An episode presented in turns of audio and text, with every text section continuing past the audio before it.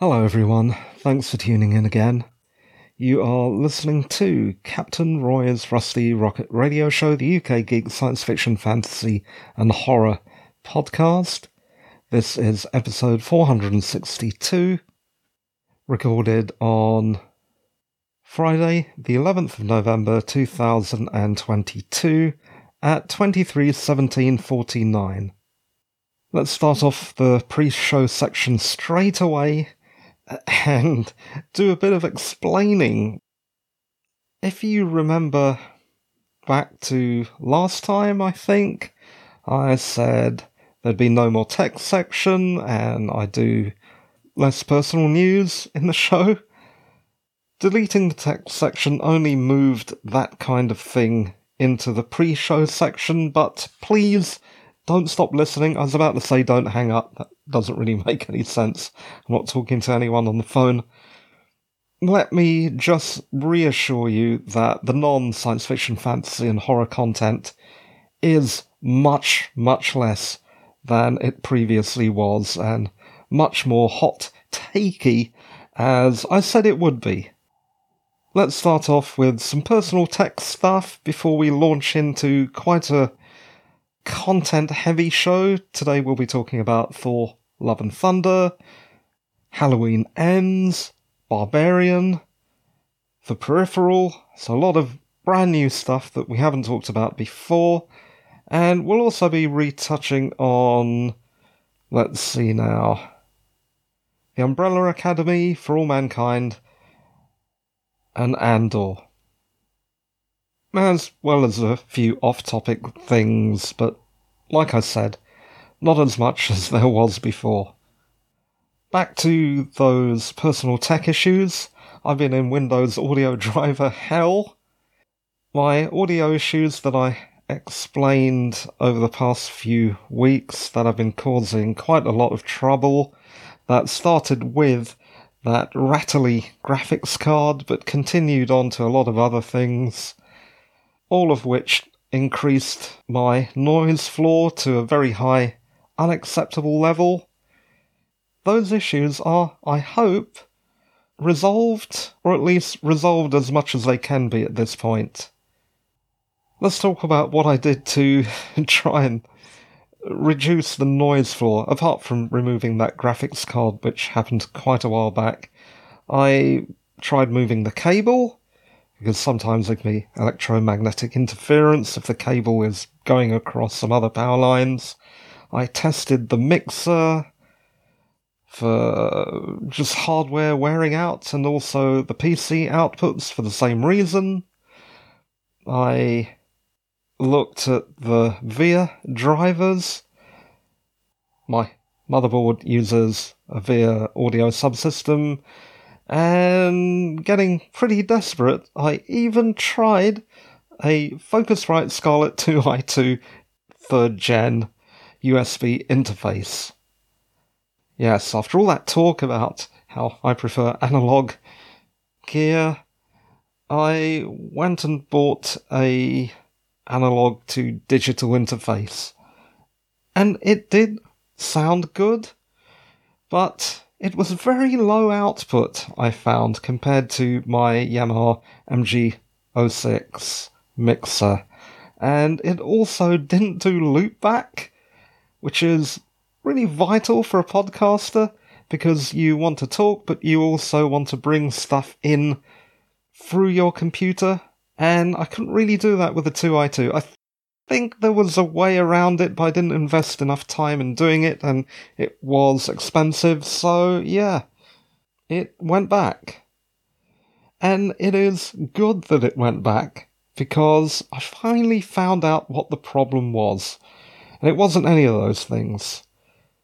The reason I was getting a high noise floor is that Windows was frequently messing around with the drivers on my current new old PC, for some reason, Windows unpredictably adds 10 decibels to the noise floor. I don't know why that is, I still haven't found out why, but I did find out that if I reinitialize the VIA drivers, turning them off and on again, in other words, that reduces the noise floor back to not perfect, but good enough.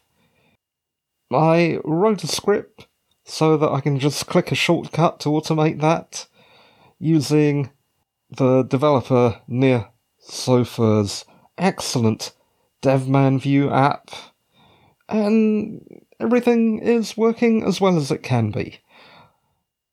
That's a relief, and that does mean I can get back to podcasting without too much stress. I do need to keep an eye on the noise floor levels when I'm taping, though, just in case they start to spike, then I can stop Audacity, shut it down, run my script, and restart Audacity.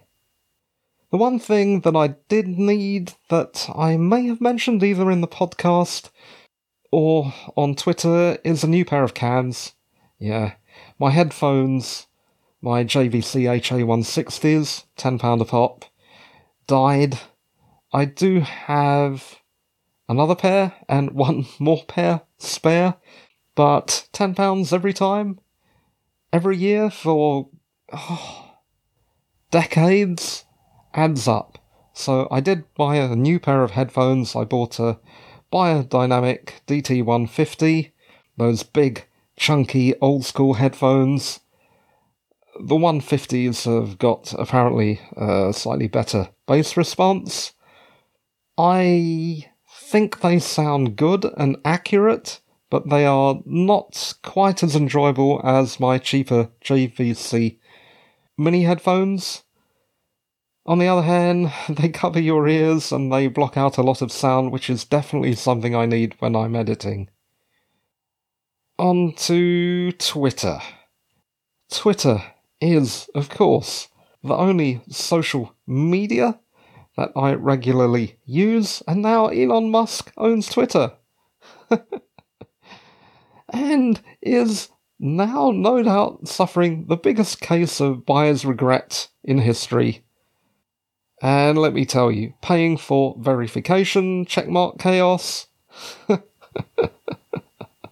official, grey, and then that idea for paywalls, and then the very real mass firings, and then the real rehirings when he realised he'd fired actual vital personnel.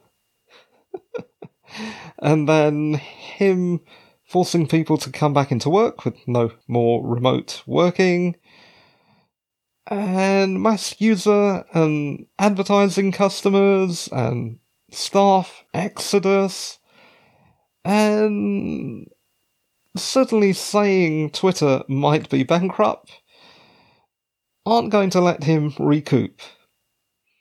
I said for years and years that Elon Musk is an arrogant and occasionally unpleasant man who's too naive to realize that he isn't a genius Welcome to the normal world. Elon, you're just one of us. Apart from being very rich. And now, seeing him not learn any of those lessons, it is. And I'm not going to the dark side completely. Incredibly entertaining watching it all burn down. Personally, I use Twitter mostly as a place for me to tell people about new episodes of the podcast. Even just using it for that doesn't work that well for me, which is why I sometimes retweet things and sound a bit desperate because I need people to listen. So I don't really care if it all goes to hell. However, and I recommend that everyone does this as well, I am in the process of backing up my data because it won't surprise me if Twitter just shuts down inexplicably. Another thing that has been of interest to me as a podcaster was YouTube podcasts. I was hopeful that YouTube podcasts would be another way of me getting my stuff out there, but it turned out to be just a platform for big media outlets to upload talking head videos which are not podcasts. Though I don't think anyone explained that to YouTube. You would have thought they'd understand what a podcast is, but no, apparently not. And finally, today, my car, the poor old Millennium Falcon, suffered its annual MOT. It was, of course, as it always is, an ugly and expensive business. Ah, the car's still in the garage. They say it might be ready tomorrow. I don't want to say how much it cost to get back on the road, but it wasn't cheap. As this is the last item in the pre show section, let me just ask Does anyone in the UK fancy taking on my special edition PT Cruiser with a few dings and a bit of paint problems at the front and quite a lot of things that need fixing? If you do, let me know. Not holding my breath though. And finally, on to the podcast. At last, we are here, we have arrived. Thor, Love and Thunder. Yes, I have finally seen it. In fact, I saw it quite a few days ago now. So let's talk about that. In the latest of the Thor movies, and the second directed by Taika Waititi, a now hamless Thor tussles with Gorr the God Butcher. Although that title explains the whole premise of the movie, let me get into it anyway.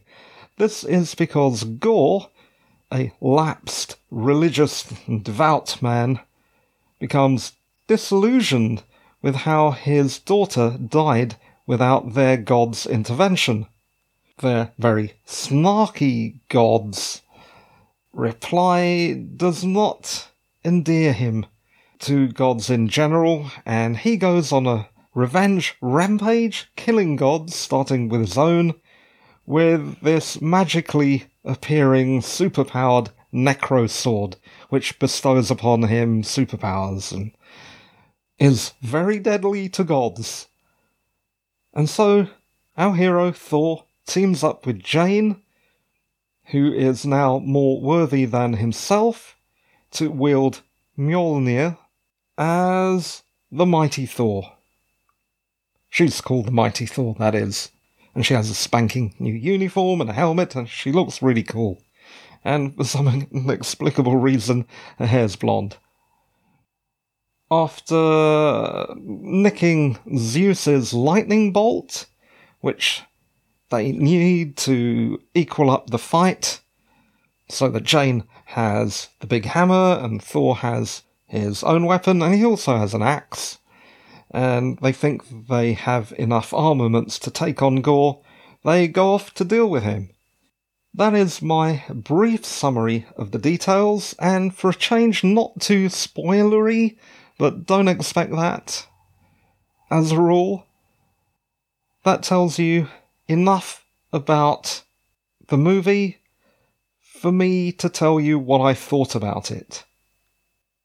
Okay.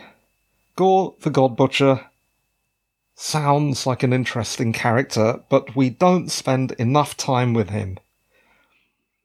The cost benefit of gods is touched upon. That is, are we better off without egomaniacs like Zeus? But I felt there needed to be more of that, and it could have been a fascinating exploration of misotheism a viewpoint that I can empathise with misotheism, the hatred of God or gods. Although I don't know if doing that would have made the film a little too deep thinking. No, I'm going to say it wouldn't because this is far from a film that will make you think. I mentioned the Norse god Thor's, not the Marvel god Thor's, goat chariot in my review of Thor Ragnarok. Has always found that goat chariot thing really interesting and funny. And they're here in the sequel.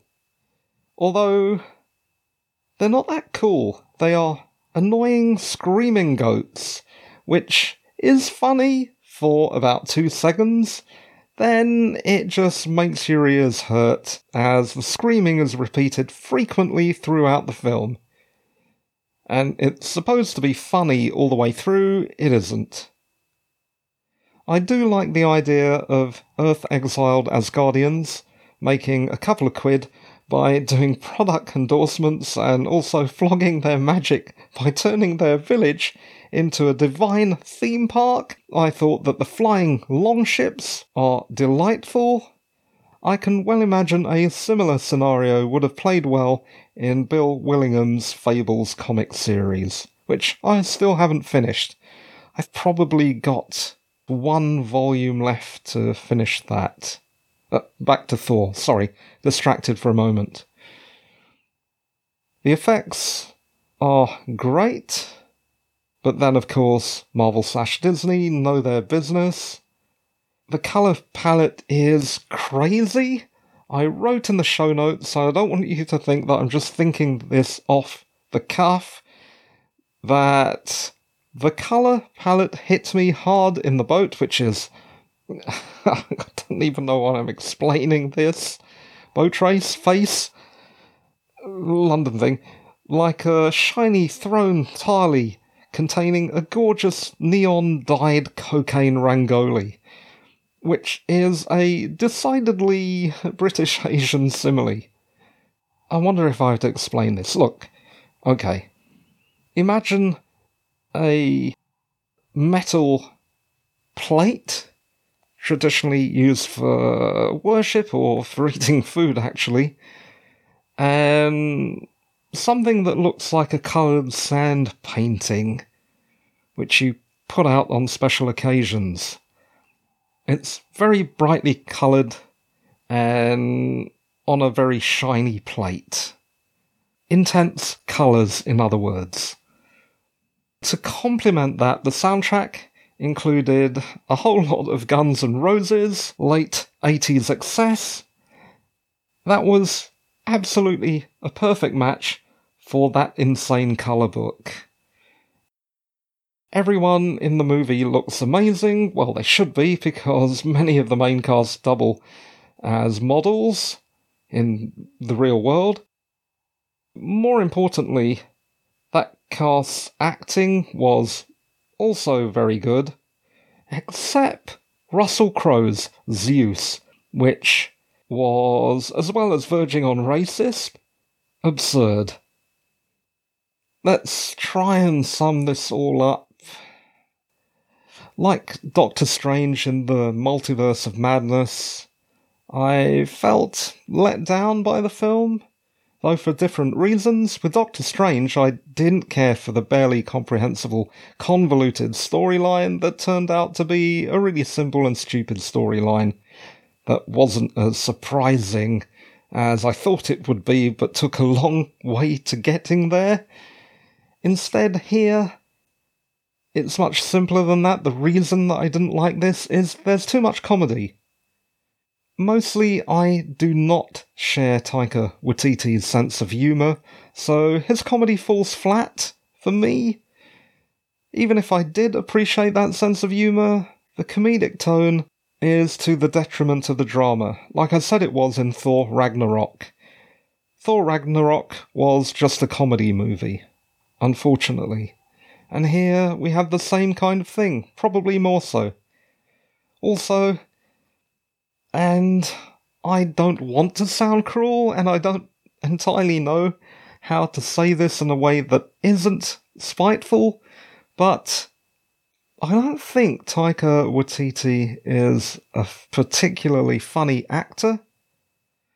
Not even CGI'd as he is in this movie. I think he is a good and imaginative scriptwriter and definitely an interesting director, but he does seem blissfully unaware of how unfunny he is. That's a pity because I'd like to see what he could do without leaning so heavily on a crutch of playing every damn thing for laughs. I want to see non white creatives succeed. But it doesn't mean that I'm going to just give an easy pass to films that I think don't deserve it. And it saddens me to say that Thor Love and Thunder wasn't that good. Like I said though, I did like those flying longships. Oh, wouldn't it be cool to have one of those? And also, I liked that the one that they had in the movie was probably more than one, but this one actually had its own bar with neon lights outside. yeah, okay. That is it for Thor Love and Thunder. Let us move on to something else that we haven't discussed before, and that is Halloween Ends.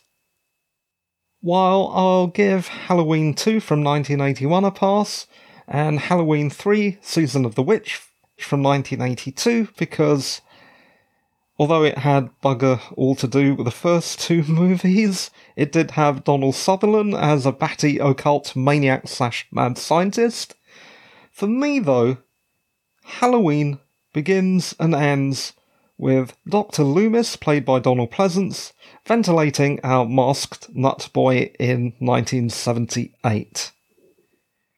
That classic John Carpenter film for me is the one. Halloween Ends is the supposed sequel trilogy finale that consisted of Halloween from 2018, Halloween Kills from 2021, and this film, Halloween Ends from 2022. In Halloween Ends, a babysitter's life takes a really, really hard left turn when the little boy he's supposed to be looking after takes a horrendous stair dive in a really big house, so he bounces. the ex babysitter, instead of moving like any normal person would do, to a new town, sticks around to work in his stepfather's junkyard, and is pathetic enough to be occasionally bullied by delinquent members of a marching band. No, I'm not actually kidding. He is bullied by four dweebs who are in a marching band. We're not even talking about the football team. As far as I can see, they're in a marching band. I'm not sure about the main guy. I think he's got some kind of varsity jacket. Maybe he is in a team of some kind. But I got the distinct impression they were meant to be fairly pathetic hooligans to make this guy look even more pathetic, and it works. He then meets through Laurie Strode, Laurie Strode's granddaughter, Alison, and after a horrible night, a Halloween party, because people recognize him, he begins to avenge himself on the whole town by choosing our favourite masked maniac as a mentor in murder. Until in a surprise move, he himself passes beyond the blood splattered veil because we think at this stage, hey, this is going to be the new Michael Myers, and no, it isn't. Victim blaming and the seemingly unkillable Michael Myers lynched at the end. I tell you, there might be spoilers and other things. I thought that was a repugnant ending that we're supposed to cheer to. Even saying it's an ending is completely inaccurate because, as we know, this is not the end. It won't be the end. Money obviously speaks louder than art. So, yeah, Halloween ends. Not terrible, not great. Michael Myers does appear to be dead, though. That's something unless he is cloned or some ridiculous thing in the next movie, who the hell knows? Next, Barbarian. This is another film I've been looking forward to. It is a 2022 film about a suspiciously nice house in a suspiciously terrible neighborhood. White flight is hinted at later in the movie, but not outright said. And that suspicious house in a suspicious neighborhood has a suspicious, creepy basement that, through one thing and another, tries to eat a pair of Airbnbers. Of course, it's not called Airbnb for legal reasons, I suppose, but mm, parody. Other characters include previous poster boy for Nice Guy Rolls and Apple, Justin Long, who plays against type, except in respect of his innate ability to get it in the neck as a victim, disrespects both women and a MacBook. that had to be deliberate. The sound is rough, perhaps due to budget, but excess reverberation and rumble unintentionally works in its favour by adding to the ominous atmosphere. I don't know enough about film to know whether this was deliberate or not. It did sound noisier than I would expect the dialogue pieces to be. There was rumble in the background. It just sounded like there was very little post production treatment on that sound, but yeah, it kind of worked. Barbarian was my Halloween night movie choice, and as well as the sound design, there was just generally a great build up of atmospheric dread. There was a fairly good main jump scare, but then it descended into something that was a bit too obvious and ended in depression porn. That is a pity, because the theme of dreadful misogyny is both relevant and discomforting. On the other hand, a bloke wrote it, so it could have been better. Watch it for the atmospherics, I suppose. And that is Barbarian. That is it for all the movies I've watched this week. Let's talk about some TV. The Umbrella Academy Season 3 sees our not so heroic heroes in a dance off, literally, against their alternate Earth counterparts while trying to return home. They also get sucked into a suicidal plan to prevent the universe ending by their cold and strange father, played by Canadian Colm Feore, who is delightful as the ruthless alien masquerading as a dandy English eccentric and scientist and psychopathically pushy dad of superheroes, Sir Reginald Hargreaves. Number 5 and Klaus continue to be great, as they always are. They're really great characters. And it's a fine show all round, but I hope it ends, and apparently the Umbrella Academy will end in season 4. Yes, they've been renewed for season 4, but season 4 is the final season. Let's move on to another show, For All Mankind. Season 3 sees the Mars mission suffer a drilling rig blowout. Those two teams on Mars, the NASA team and the private expedition, find out that they were not the first to the Red Planet.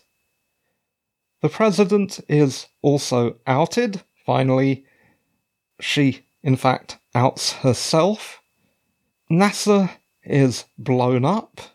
And Margo's time as a KGB asset, if not an entirely willing one, comes to an end.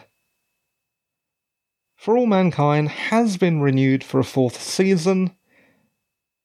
Unlike the Umbrella Academy, I don't know if that will be the final season. Okay, I'm going to stop the recorder for a few minutes, have a little break, and then continue because I've been standing for quite a while and this has been a really tiring day. And I had to walk back from the garage after I left the car, and it was about three kilometres. Okay, see you in a moment. Ah, oh, okay, I'm back from my break. It was a very short break, just a minute or two. Ah, okay, where were we? Oh, before we go on, just a little bit of housekeeping of interest, maybe to almost no one, but who knows?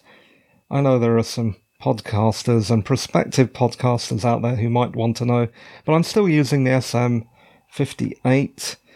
I did put my SM7B back on the stand to try it out, and it was absolutely fine. It's a quieter mic than the SM58.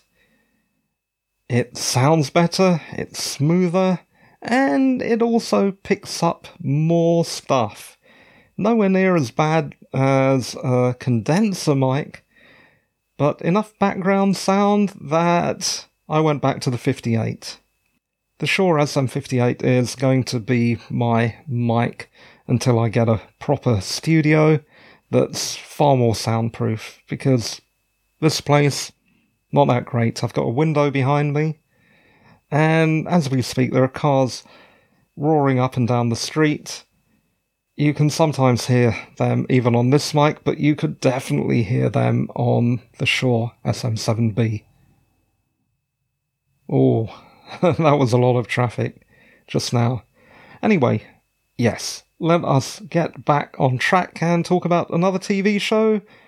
A show that we haven't talked about before, and that is The Peripheral. In The Peripheral, Chloe Grace Moretz, great actress, is Flynn Fisher, a carer to a sick mother and war damaged brother in a hick town in the middle of nowhere. Her brother is an avid gamer who is contracted to test play a new gaming system. He, knowing that his sister is a better gamer than himself, ropes her into trying it out. The suspiciously realistic, violent, conspiratorial drama she finds herself drawn into looks so real because it isn't VR, it is in fact real. Only it's in the future. In that future, in which a depopulated world is recovering from several disasters, she helps a man who is enthralled to a British Russian crime family as he searches for his lost sister. Let me tell you from the outset that I'm an early fan of William Gibson back in the 80s. I've read Neuromancer, Count Zero, Mona Lisa Overdrive, Burning Chrome, about 20% of The Difference Engine, which he wrote with Bruce Sterling before I gave up. Virtual Light, Idoru, All Tomorrow's Parties, All Tomorrow's Parties. Sorry, pattern recognition, spook country, but that's where I start to trail off reading his work and only got a few pages into the peripheral. But I thought perhaps, in much the same way as the early screen adaptations of his better work absolutely stank, perhaps later adaptations of his work, like The Peripheral, which did not initially grab me, might ironically now surpass his written work. Not quite. Dodgy London dialogue, written by an American, of course, weirdly unfuturistic tech. In a near future, we have 3D printing and VR. Come on. This is quite a few years in the future, and that's all we've got then that contrasts with wildly unrealistic tech in the further future, the future that she has become embroiled in. In that future, we have amazing robotics, we have Kurzweil singularity level telepresence, and the most central to the plot time travel quantum information thingy that is talked about is skimmed over and sounds like bollocks. In fact, quite a lot of William Gibson's science sounds like bollocks, but his early work flows poetically and so is excused for the sake of art. It really is. His writing can be sublime. To summarize, the peripheral looks amazing, is better than anything else of his adapted to date, but it is silly. My advice is to turn your brain off and watch it for the visuals, which is something that I've said frequently in the past about a lot of different things. Then read his early books for their beautiful nihilism. That is my review of The Peripheral. I'm four episodes in. I'm not sure if I'm going to continue watching or not. Which contrasts sharply with Andor, which I will be watching to the end. I've now got up to episode 10, which sees the long awaited prison break at last. They really strung that one out. And a properly actorly soliloquy from Stellan Skarsgård's spymaster Luthen Rael on the terrible cost he has paid for being a rebel. I looked for the script online and I highlighted a bit of his speech that I want to repeat to you now because it was wonderful. What is my sacrifice? I am condemned to use the tools of my enemy to defeat them. I burn my decency for someone else's future.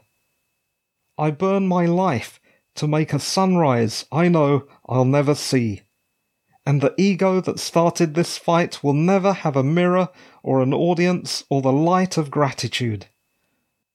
So, what do I sacrifice? Everything. Oh. So cool. Chills. I literally have a cold sweat chill. Or maybe I'm just really unfit. Or maybe a combination of all those things. But that is it for the main show this week. We're in the after show section. Not much to say. Just a few RIPs. RIP, of course, Robbie Coltrane, Cracker, Hagrid, a whole lot of stuff on British television and films, of course. He hilariously played that Scottish Russian in. Was it Goldeneye? I think it was Goldeneye. Also, RIP to smooth talking Leslie Phillips, who cornered the market in playing mild mannered, suave, and lecherous gentlemen. And finally, I've always been interested in explorers, and especially those explorers who break the mould. So good luck to Captain Preet Chandi, who will soon be traversing Antarctica solo. She's had a long military career, although she's still young. And more importantly, she's an explorer and a British Asian woman, so yeah. I'll definitely be following her progress through Antarctica. That is it. Wish me luck that my car doesn't fall apart when it's ready to collect. You've just listened to a show made by me, Roy Mathur, a writer. Mathur is spelt M A T H U R. You can find more about me or get in touch at roymathur.com if you want to help. Please review and rate the show on whatever platform you listen. Recommend it to a friend or enemy, or click on the contact or support link on the website. Thanks for tuning in, everyone. You were listening to Captain Roy's Rusty Rocket Radio Show, the UK Geek Science Fiction, Fantasy, and Horror podcast. This was episode 462, recorded on Friday, the 11th of November 2022, but ending on Saturday, the 12th of November 2022 at 000815. Thanks for listening, and bye bye for now. Bye.